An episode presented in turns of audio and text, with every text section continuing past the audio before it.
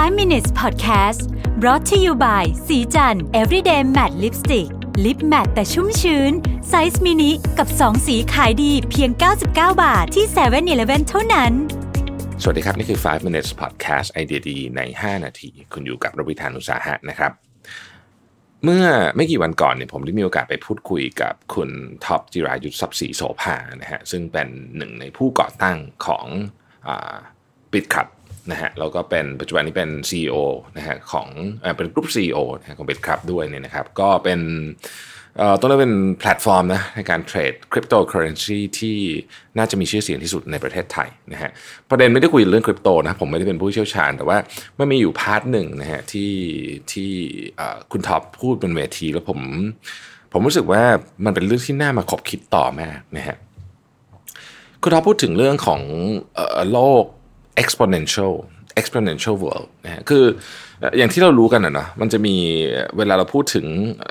เลขพูดถึงกราฟเนี่ยมันก็จะมีสิ่งที่เป็นเรียกว่า linear นะฮะก็คือเพิ่มขึ้นแบบทีละหนึ่งหนึ่งเป็นสเต็ปไปนะฮะเป็นเส้นถ้าเกิดตีเส้นออยู่บนกราฟนี่ก็จะเฉียงขึ้นไปตรงๆนะครับกับการเพิ่มขึ้นแบบ exponential exponential ช่วงแรกๆเนี่ยมันจะมันจะ มันจะคล้ายๆลีเนียแหละนะฮะมันก็จะเพิ่มไม่เยอะอยู่ดีมันก็จะมามันจะถึงจุดนึงมันจะหักแบบปี๊ดขึ้นไปเลยนะฮะเอ่อซึ่งมันมันกำลังเกิดขึ้นในตอนนี้เลย ในตอนนี้เลยทำไมถึงพูดอย่างนั้นนะครับตอนนี้จะบอกว่านักนักธุรกิจหรือเทคโนโลยีทั่วโลกเนี่ยจะจะพูดคล้ายๆคำว่าตอนนี้เป็นเวลาที่ the most exciting time to be alive เป็นเวลาที่น่าตื่นเต้นที่สุดเลยนะที่ที่จะมีชีวิตอยู่ เพราะเรากำลังจะได้เห็นการหักหัวขึ้นของ ไอ exponential curve ของเทคโนโลยีอันนี้นะครับ เพื่อให้เห็นภาพนะเพื่อเห็นภาพ ถ้าเราเอาปริมาณ user นะครับซึ่งถือว่าเป็นตัวตัววัดอันหนึ่งในการในการที่เราจะบอกได้ว่าเฮ้ยเทคโนโลยีเนี่ยมันถูก adopt ใช้ได้เร็วแค่ไหนเนี่ยนะครับ มาดูเลยนะฮะเอา 50 ล้าน user แล้วกันนะครับ ใน 50 ล้าน user เนี่ยโทรศัพท์เนี่ยนะฮะใช้เวลา 75 ปี 75 ปีนะครับ ในการได้ user 50 ล้านนะฮะวิทยุใช้ 38 ปีทีวี 13 ปี อินเทอร์เน็ต 4 ปีนะฮะ Facebook 2 ปี Instagram 19 เดือน YouTube 10 เดือน Twitter 9 เดือน Angry Bird 35 วัน และ Pokemon Go เนี่ยนะฮะ 19 วัน หมายความว่าอะไรครับ หมายความว่า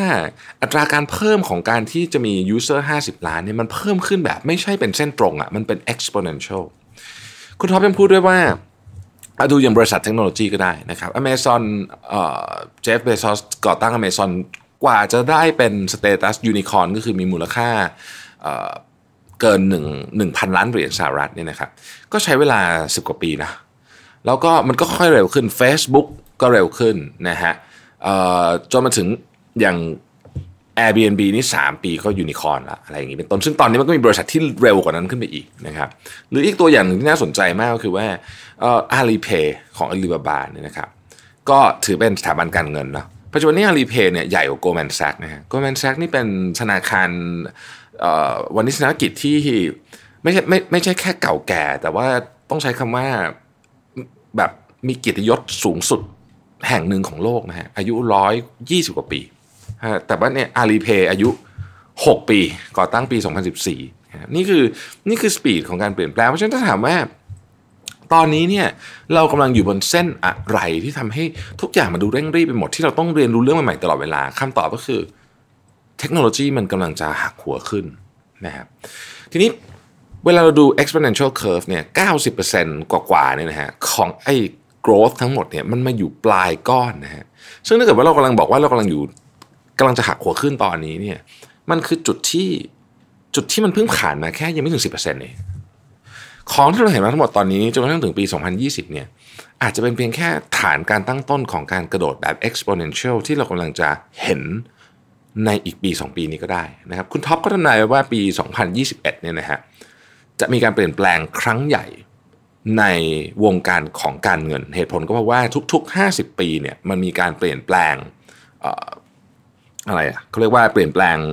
เรื่องของระบบการเงินของโลก ครั้งล่าสุดก็คือตอนที่นิกสันประธานาธิบดีนิกสันประกาศ ว่าไม่ผูกดอลลาร์กับทองอีกต่อไปแล้วนะครับแล้วเราก็มาใช้ระบบที่เรียกว่า fiat currency อยู่ทุกวันนี้เนี่ยนะฮะเนี่ยมันครบ 50 ปีพอดีในปี 2021นะครับเพราะฉะนั้นทุกๆ 50 ปีเนี่ยมันจะมีการเปลี่ยนแปลงแบบนี้ น่าสนใจมากว่าความเร็วพวกนี้เนี่ยมันบอกอะไรเราบ้าง ผมคงไม่ต้องบอกแล้วว่าโลกมันเปลี่ยนเร็วขนาดไหน สิ่งที่ผมอยากจะตั้งคำถามกับทุกท่านวันนี้ก็คือว่า เราอยู่บนเส้นที่เป็นเส้นปัจจุบันหรือเปล่า เราอยู่บนเส้นที่เป็นเส้นปัจจุบันหรือเปล่า เราอยู่ตรง curve ตรงนั้นจริงหรือเปล่า เพราะถ้าเกิดเราไม่อยู่ตรงนั้นเนี่ยนะครับ คุณท็อปใช้คำหนึ่งผมชอบมากเลยบอกว่า ถ้าเกิดคุณไปถ้าเกิดคุณกำลังยังอยู่ในแวดวงของโทรเลขเนี่ยแล้วคุณพัฒนาโทรเลขให้แบบดีที่สุดเนี่ยมันก็ไม่กลายเป็นอินเทอร์เน็ตอยู่ดี คือคุณพัฒนาเทียนไขให้ดีไง มันก็ไม่กลายเป็นหลอดไฟ เพราะว่านั่นไม่ใช่การพัฒนาของเทคโนโลยีเทคโนโลยีมันพัฒนาแบบนี้มันมัน wipe out ของเก่าไปหมดเลยคำถามก็คือว่าเราอะกำลังทำเทียนไขหรือทำโทรเลขอยู่หรือเปล่า ผมว่านี่อันนี้สำคัญมาก ยิ่งไปกว่านั้นคือ เรากำลังให้ตัวเองหรือว่าลูกหลานเขาเนี่ยศึกษาการทำเทียนไขกับโทรเลขอยู่หรือเปล่านะประเด็นนี้เนี่ยผมคิดว่ามันมันสอดคล้องกับเรื่องที่ว่า ตอนนี้ทุกคนกำลังพยายามหาความรู้ใหม่ตลอดเวลา ซึ่งเป็นเรื่องที่ดี